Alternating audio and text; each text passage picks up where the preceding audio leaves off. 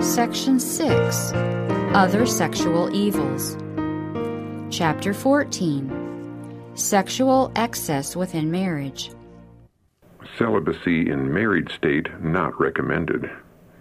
My dear brother, I wish to present before you some things concerning the dangers that threaten the work at the present time. The work of Anna Phillips does not bear the signature of heaven. Note, in a testimony written on August 10, 1892, Anna Rice Phillips stated, The time has come of which Paul spoke when he said, But this I say, brethren, the time is short. It remaineth that both they that have wives be as though they had none. Satan will make you feel that you cannot give up this one thing, that it is yours by right, my brother. But is it when God has spoken? Back to the text. I know what I am talking about. In our first experience in the infancy of this cause, we had to meet similar manifestations. Many such revelations were given, and we had a most disagreeable work in meeting this element and giving it no place. Some things stated in these revelations were fulfilled, and this led some to accept them as genuine. Young, unmarried women would have a message for married men and in no delicate words would tell them to their face of the abuse of the marriage privileges. Purity was the burden of the messages given, and for a while everything appeared to be reaching a high state of purity and holiness. But the inwardness of these matters was open to me. I was shown what would be the outcome of this teaching. Those who were engaged in this work were not a superficial, immoral class, but persons who had been the most devoted workers. Satan saw an opportunity to take advantage of the state of things and to disgrace the cause of God. Those who thought themselves able to bear any test without exciting their carnal propensities were overcome, and several unmarried men and women were compelled to be married. I am afraid of those who feel so great a burden to labor in this direction Satan works upon the imagination so that impurity is the result instead of purity. Jesus did not enforce celibacy upon any class of men. He came not to destroy the sacred relationship of marriage, but to exalt it and restore it to its original sanctity. He looks with pleasure upon the family relationship where sacred and unselfish love bears sway the expenditure of vital energy. Many parents do not obtain the knowledge that they should in the married life. They are not guarded lest Satan take advantage of them and control their minds and their lives. They do not see that God requires them to control their married lives from all excesses. But very few feel it to be a religious duty to govern their passions. They have united themselves in marriage to the object of their choice and therefore reason that marriage sanctifies the indulgence of the baser passions.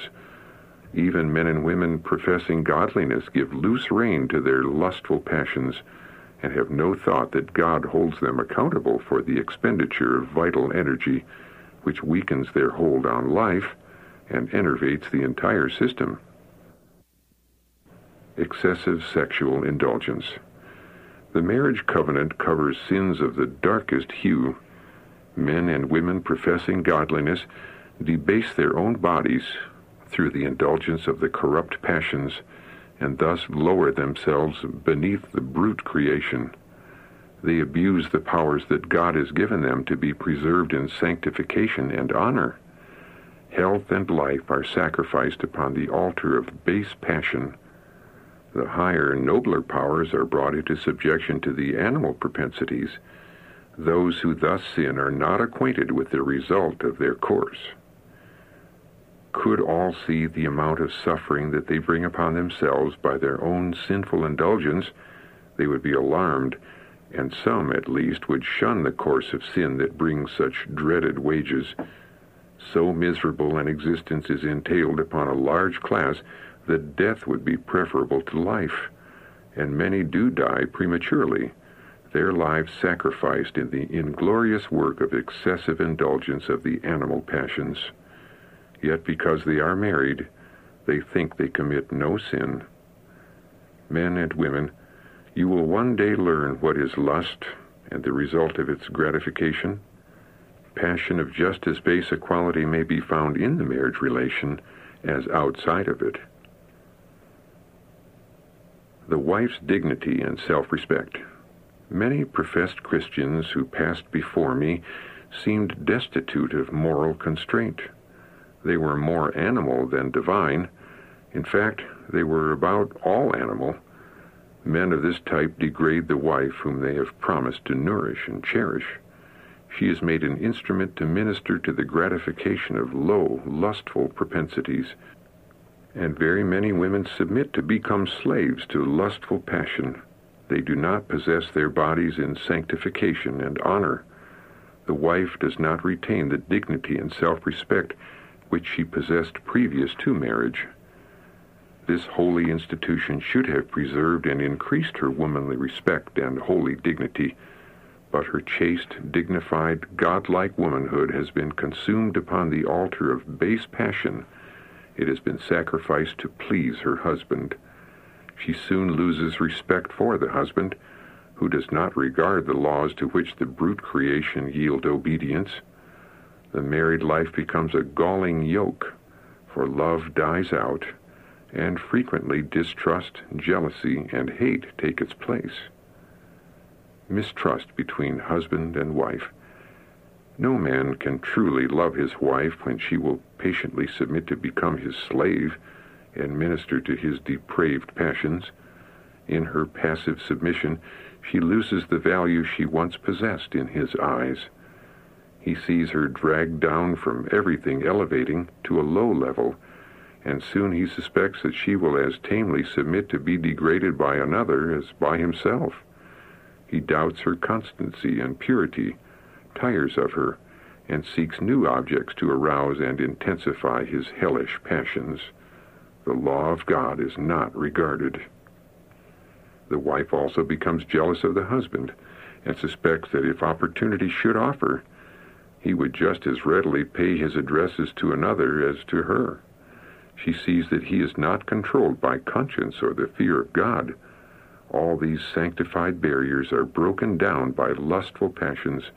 All that is godlike in the husband is made the servant of low, brutish lust destructive nature of sexual excess. When the wife yields her body and mind to the control of her husband, being passive to do his will in all things, sacrificing her conscience, her dignity, and even her identity, she loses the opportunity of exerting that mighty influence for good which she should possess to elevate her husband. She could soften his stern nature and her sanctifying influence could be exerted in a manner to refine and purify, leading him to strive earnestly to govern his passions and be more spiritually minded, that they might be partakers together of the divine nature, having escaped the corruption that is in the world through lust. The power of influence can be great to lead the mind to high and noble things above the low, sensual indulgences for which the heart unrenewed by grace naturally seeks. If the wife feels that in order to please her husband she must come down to his standard, when animal passion is the principal basis of his love and controls his actions, she displeases God, for she fails to exert a sanctifying influence upon her husband.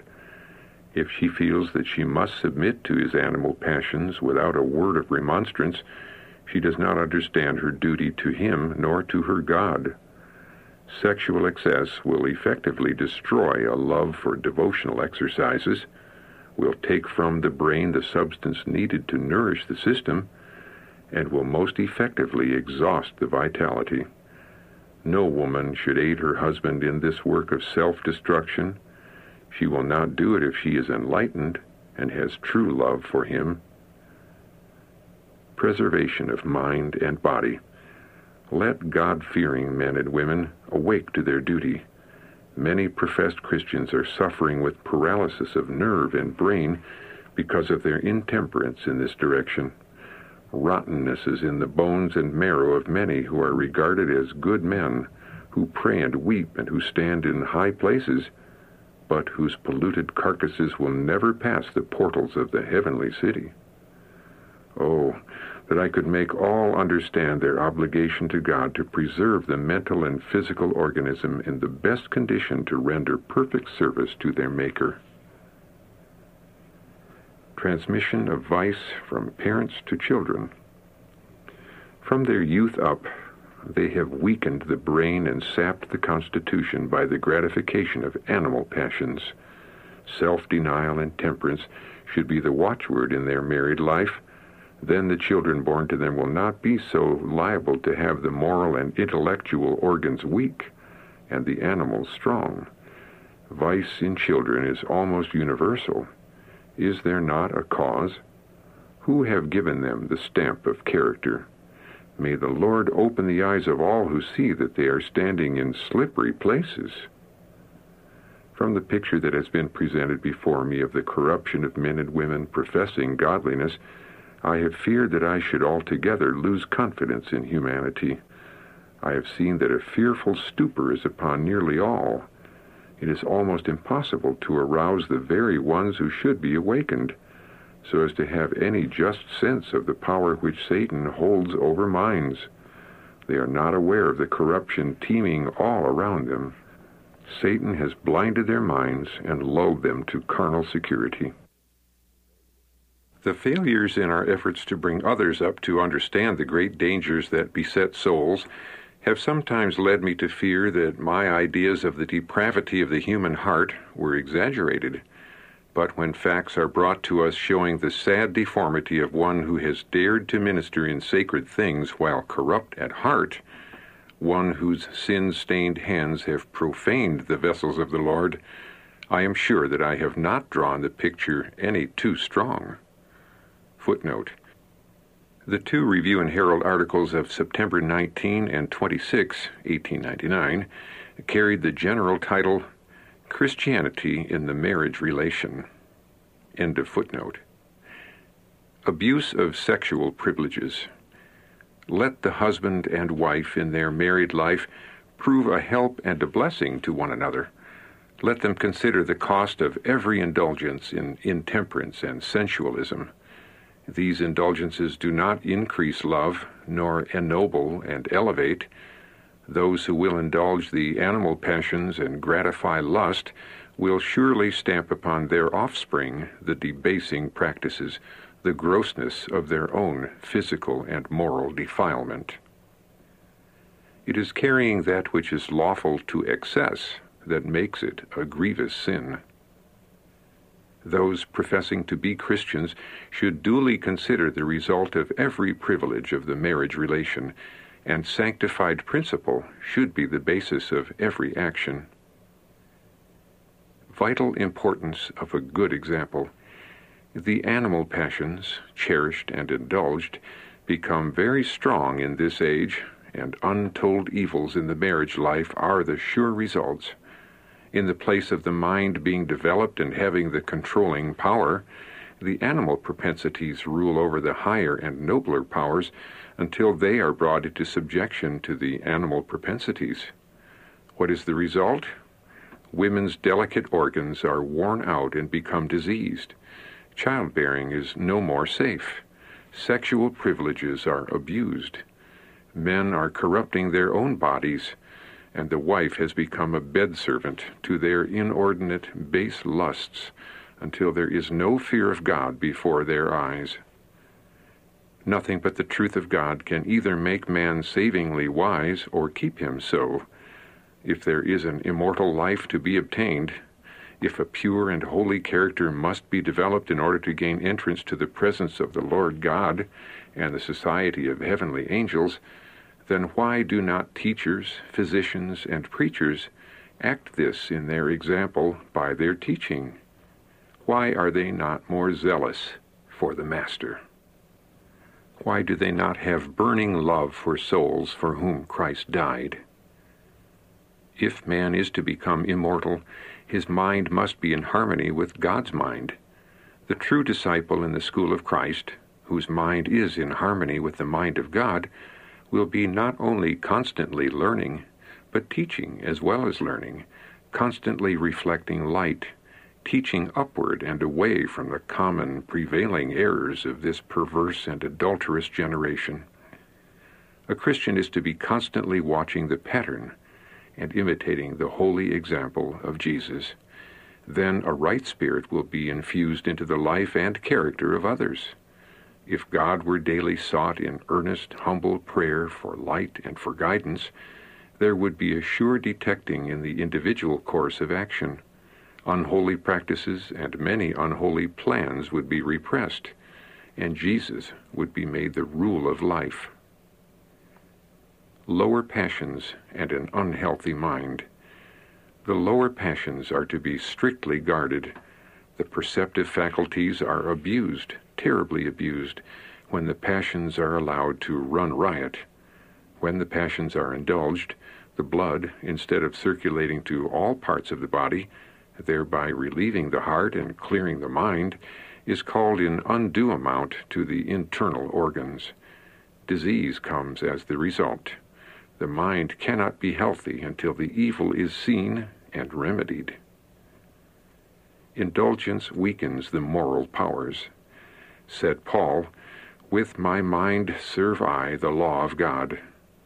Becloud this mind through indulgence of animal appetite and passions, and the moral powers are weakened, so that the sacred and common are placed upon a level